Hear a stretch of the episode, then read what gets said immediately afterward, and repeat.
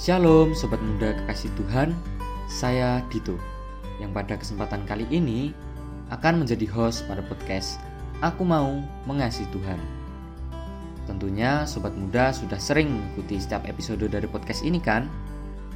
Podcast yang dibuat oleh Wonogiri Student Revival atau WSR ini mengajak Sobat Muda untuk belajar mengasihi Tuhan. Podcast ini akan rilis setiap hari Jumat jam 3 sore. Jadi setialah mengikuti setiap episodenya ya. Jangan sampai ada yang terlewatkan, supaya Sobat Muda bisa belajar dengan lengkap dan mengalaminya dalam hidup Sobat Muda semua. Oke Sobat Muda semua, sekarang kita akan ngobrol-ngobrol lewat segmen BTW, Bincang-Bincang Teman Weekend. Pada BTW kali ini, saya tidak sendirian.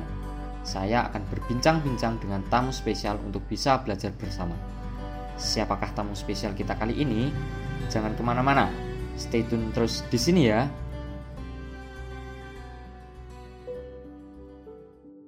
Episode BTW kali ini masih di dalam rangkaian tema besar Yesus jawaban atas segala pergumulan. Dan saat ini tema perbincangan kita adalah yang beriman diselamatkannya. Nah, sekarang saya sudah bersama dengan tamu spesial kita, yaitu Mas Ian. Kita sapa dulu yuk. Halo Mas Ian, bagaimana kabarnya? Halo Dito dan sobat muda semuanya. Puji Tuhan, kabar saya baik, saya juga sehat. Kalau Dito, gimana kabarnya? Puji Tuhan, saya sehat dan baik juga Mas. Oke, langsung saja ya Mas. Sesuai dengan tema BTW kita kali ini, yaitu yang beriman diselamatkannya. Maksudnya bagaimana ya Mas? Iman kepada siapa dan siapa yang mengalami keselamatan karena memiliki iman ini Mas? Oke Dito, untuk menjawabnya, kita akan belajar dari dua bagian teks Alkitab, yaitu dari Matius pasal 8 ayat 5 sampai 13 tentang iman seorang perwira dan Matius pasal 9 ayat 27 sampai 31 tentang iman dari dua orang buta. Kepada siapa mereka beriman? Tentu mereka beriman kepada Tuhan Yesus. Oh, oke Mas. Sepertinya akan menarik kalau kita bahas satu-satu nih Mas Ian. Kita mulai dari cerita tentang iman seorang perwira dulu ya Mas, yang diambil dari Matius pasal 8 ayat yang kelima sampai ayat yang ke-13. Nah, sebenarnya hal apakah yang menjadi bukti bahwa perwira ini beriman kepada Tuhan Yesus, Mas? Dan maksud dari perkataan Tuhan Yesus di ayat 11 sampai ayat yang ke-12 itu apa ya, Mas? Oke tuh, peristiwa ini terjadi ketika Yesus masuk ke kota Kapernaum. Pada waktu itu, Yesus didatangi oleh seorang perwira Romawi. Perwira ini bukanlah orang Yahudi, tetapi adalah orang Romawi.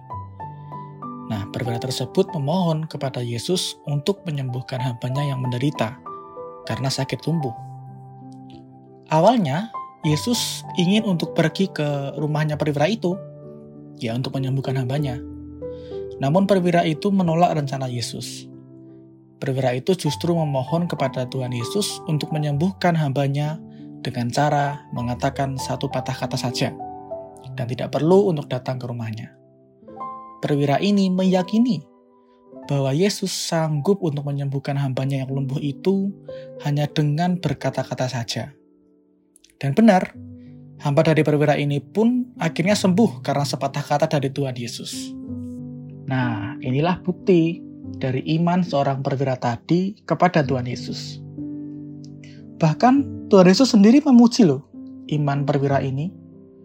Yesus mengatakan bahwa perwira ini memiliki iman yang sangat besar kepadanya. Di saat yang sama, Tuhan Yesus juga sedang menegur orang-orang Yahudi Yesus menegur ketidakberimannya orang-orang Yahudi ini kepada Tuhan Yesus. Nah, jadi pada waktu itu, sobat muda, banyak di antara orang-orang Yahudi yang tidak beriman kepada Tuhan Yesus. Padahal mereka adalah orang-orang Yahudi, bangsa Israel, bangsa pilihan Allah sendiri. Mereka memiliki kitab Taurat, mereka memiliki kitab para nabi. Mereka itu kerap dalam tanda kutip terpapar ya atau mendengarkan kitab Taurat dan kitab para nabi. Tetapi yang malah dipuji oleh Yesus memiliki iman yang besar adalah seorang yang bukan Yahudi, seorang perwira dari Romawi. Ya, cukup ironi ya, sobat muda. Nah, kemudian mari kita lihat dari ayat 11 sampai 12. Saya bacakan ya. Aku berkata kepadamu, banyak orang akan datang dari timur dan barat dan duduk makan bersama-sama dengan Abraham, Ishak, dan Yakub di dalam kerajaan surga. Sedangkan anak-anak kerajaan itu akan dicampakkan ke dalam kegelapan yang paling gelap. Di sanalah akan terdapat ratap dan gertak gigi. Nah, jadi siapa ya yang dimaksud orang dari timur dan barat? Siapa ya yang dimaksud dari anak-anak kerajaan? Apa ya maksud dari dua ayat ini? Nah, sobat muda semua, yang disebut orang dari timur dan barat itu maksudnya adalah orang-orang dari segala bangsa, orang-orang yang bukan Yahudi. Nah, sedangkan anak-anak kerajaan maksudnya adalah orang-orang Yahudi. Nah, jadi maksud dari dua ayat ini, Yesus sedang mengatakan bahwa orang-orang non-Yahudi, orang-orang dari segala bangsa itu akan mengalami keselamatan karena imannya kepada Tuhan Yesus. Sedangkan orang-orang Yahudi, orang-orang Yahudi yang tidak beriman kepada Tuhan Yesus, akan masuk ke dalam neraka. Wah, sangat dalam dan menarik sekali ya sobat muda. Iman dari seorang perwira Romawi dan non-Yahudi ini membuatnya mengalami keselamatan dan membawa kesembuhan juga bagi hambanya. Nah, berikutnya kita beralih ke Matius pasal 9 ayat yang ke-27 sampai ayat yang ke-31 nih Mas Ian dan sobat muda semua. Dari teks ini, mengapa ya Mas Tuhan Yesus menunggu sampai masuk ke dalam rumah dulu baru menyembuhkan dua orang buta itu. Lalu, apakah yang menjadi bukti bahwa orang buta ini memiliki iman kepada Tuhan Yesus, Mas? Oke, Dito. Kalau kisah ini terjadi ketika Yesus sedang di dalam perjalanannya untuk mengajar dan melayani. Nah, sebelumnya diceritakan itu Yesus sudah banyak melayani dan membuat mukjizat seperti membangkitkan anak kepala rumah ibadat, menyembuhkan perempuan yang sakit pendarahan, menyembuhkan orang lumpuh, mengusir setan, dan sebagainya. Nah, di dalam perjalanannya, ada dua orang buta yang mengikuti Yesus sambil berteriak, Kasihanilah kami, hai anak Daud, kasihanilah kami, hai anak Daud. Nah, Yesus tidak langsung meresponi permintaan kedua orang buta itu, Baru ketika Yesus sampai ke dalam sebuah rumah, Yesus baru meresponi kedua orang buta itu. Nah, Yesus bertanya kepada kedua orang buta itu, apakah mereka percaya bahwa Yesus dapat menyembuhkan mereka? Kedua orang buta itu pun menjawab, "Ya Tuhan, kami percaya." Nah, kemudian Yesus menjamah mata kedua orang buta itu dan berkata kepada mereka, "Jadilah kepadamu menurut imanmu." Dan benar, kedua orang buta itu bisa melihat kembali. Yesus menyembuhkan mereka. Lalu apa yang menjadi bukti iman dari kedua orang buta itu? Perkataan, "Ya Tuhan, kami percaya itulah yang menjadi bukti dari iman kedua orang buta itu kepada Yesus." Hal ini pun dikonfirmasi oleh Yesus sendiri di ayat 29, bahwa memang benar kedua orang buta itu memiliki iman dan kepercayaan kepada Tuhan Yesus. Melalui iman tersebut, mereka berdua mengalami kesembuhan dari kebutaannya dan juga mengalami keselamatan. Dan mengapa ya? Yesus itu seolah menunggu sampai masuk ke dalam rumah dulu, baru kemudian menyembuhkan kedua orang buta itu. Dan mengapa juga Yesus menyuruh kedua orang buta itu untuk tidak memberitahu seorang pun mengenai Yesus yang menyembuhkan mereka. Nah, nampaknya sobat muda, Hal itu dilakukan Yesus karena Yesus sedang tidak ingin membuat kehebohan atau pembicaraan di awal-awal masa pelayanannya. Ya, kita misalkan ya, misalkan Yesus kalau Yesus menyembuhkan mereka di depan umum, pasti hal itu akan semakin membuat kehebohan. Nah, faktanya saja yang sudah Yesus lakukan sampai waktu itu, itu sudah cukup membuat kehebohan. Jadi bagaimana Yesus menyembuhkan orang lumpuh, mengusir setan itu kan sudah cukup membuat kehebohan. Nah, Yesus tidak ingin menambah kehebohan tersebut.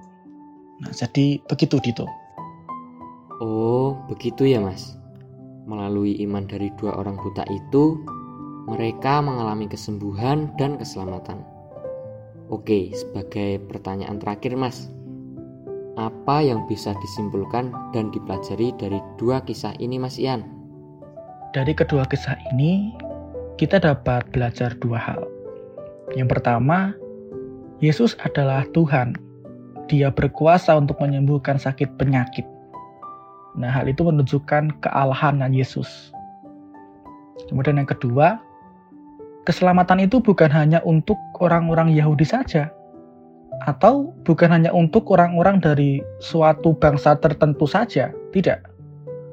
Tetapi keselamatan itu dapat dialami oleh orang-orang dari segala bangsa yang beriman kepada Tuhan Yesus. Keselamatan itu dialami berdasarkan iman kepercayaan kepada Tuhan Yesus saja.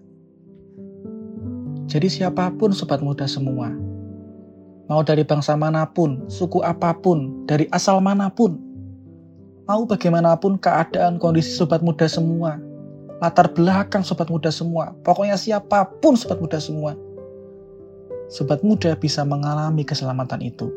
Jikalau sobat muda beriman dan percaya kepada Tuhan Yesus saja. Nah, sudahkah sobat muda mengalami keselamatan itu? Sudahkah sobat muda beriman dan percaya kepada Tuhan Yesus? Oke Mas Ian, terima kasih untuk pelajaran yang telah dibagikan. Kiranya perbincangan kali ini dapat memberkati kita semua. Tuhan Yesus memberkati Mas Ian. Sama-sama Dito. Tuhan Yesus memberkati Dito dan sobat muda semuanya. Dah.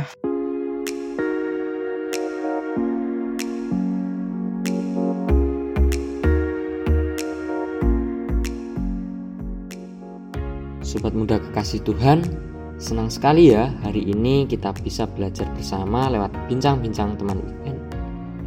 Sobat muda, jangan sampai terlewatkan untuk mendengarkan bincang-bincang teman weekend minggu depan ya. Tentunya bincang-bincang minggu depan tidak kalah seru untuk kita pelajari dan kita alami bersama. Kalau ada sobat muda yang ingin berdiskusi, bertanya, memberikan masukan, sobat muda bisa sampaikan lewat Instagram WSR di W Student Revival. Oke, sekian podcast kali ini. Gabung lagi minggu depan ya. Tuhan Yesus memberkati.